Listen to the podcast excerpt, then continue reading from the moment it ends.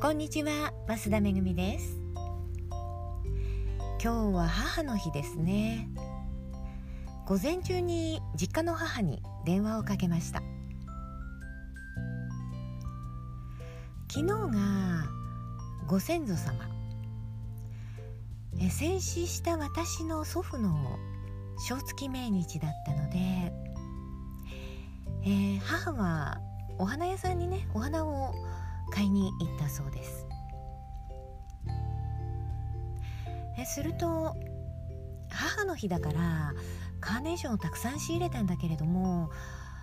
全く売れません。で処分に困るので一鉢持って帰ってくれない？と言われてもらってきたそうです。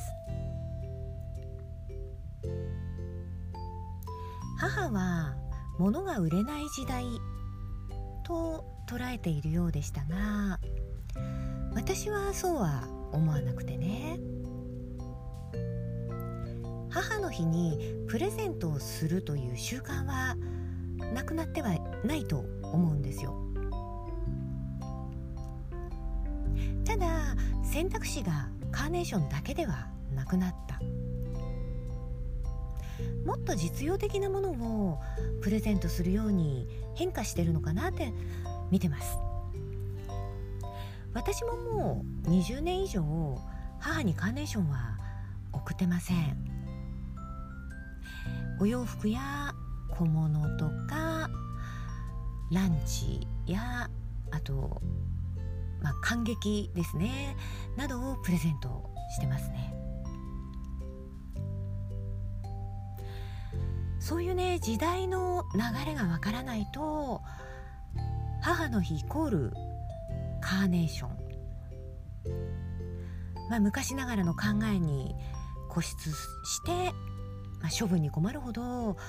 カーネーションを仕入れてしまうんでしょうね。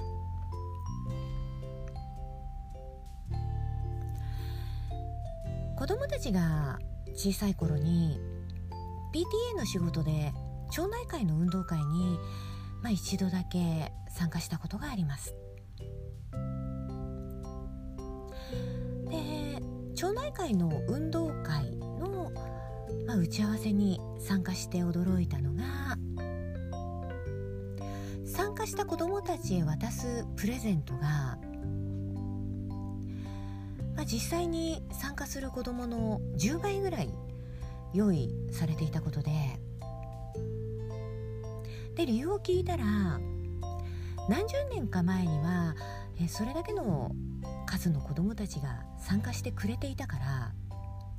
その頃の人数に合わせて今年その人数が来ても大丈夫なように、え最大で用意しているという話だったんですね。昔は町内会の運動会がまあ、楽しみに待つ行事の一つだったのかもしれませんで昔に比べればレジャーも多様化して町内会の運動会に行かなくても楽しく週末を過ごすことができるようになったわけですよ。まあ、なのに数十年前数百人来てくれた時代の数に合わせて準備をしてね今は数十人しか来ないわけだから、まあ、最後はほとんど余ってしまう。で参加した子どもたちは両手いっぱいにねあのお菓子をもらって帰るわけですよ。それも腸内会費というね自分の懐が痛まないお金だから、まあ、そういう無駄なことができるんだろうなって思って見てました。もし自分のお財布からそのお金を出すとしたらね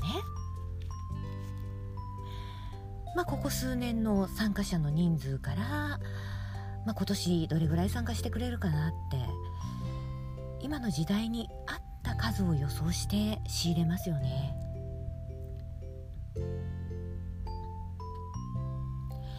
今まで売れていたものが全く売れなくなるっていうのはまあ普通にあることで。最近携帯ストラップって買いましたか？ガラケーの頃は買ってたと思うんですよ。今でも観光地に行くと携帯ストラップが売っていますけれども私は少なくともスマートフォンにしてから携帯ストラップを、えー、買った覚えはありません。まあ考えれば売れなくなるというのは簡単に予想ができますよね。え私が携帯ストラップを作っているメーカーを経営したとしたらスマートフォンが出てきた時点で何か別な商品を作る方向にシフトすると思いますでこれからキャッシュレス化が進めばまず、まあ、お財布が売れなくなるなるだろうなっていうのは予想ができる。でその前に必要なくなるのはパスケースかな。みんながスマートフォンをかざして電車に乗るっていうのがね当たり前になればわざわざパスケースを別に持ち歩く人っていうのがね少なくなっていくでしょう。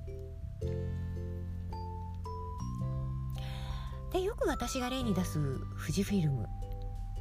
あの会社が、まあ、カメラ用のフィルムにしがみついていたら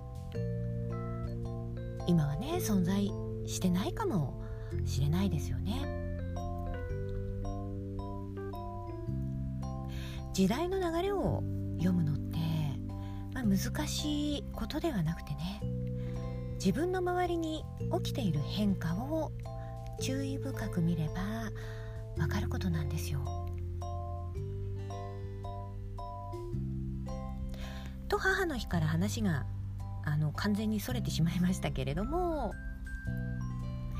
え今朝はねあのおにぎりを握ってえお味噌汁とおにぎりで朝食を食べました息子たちが小さい時にもうおにぎりをね作りすぎておにぎり作りがね嫌になってたんですね。で久しぶりにおにぎりにして食べてみたら美味しかった。朝から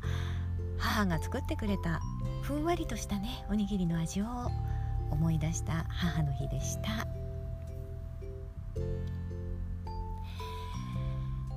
この辺で終わりにしますね最後まで聞いていただきましてありがとうございました。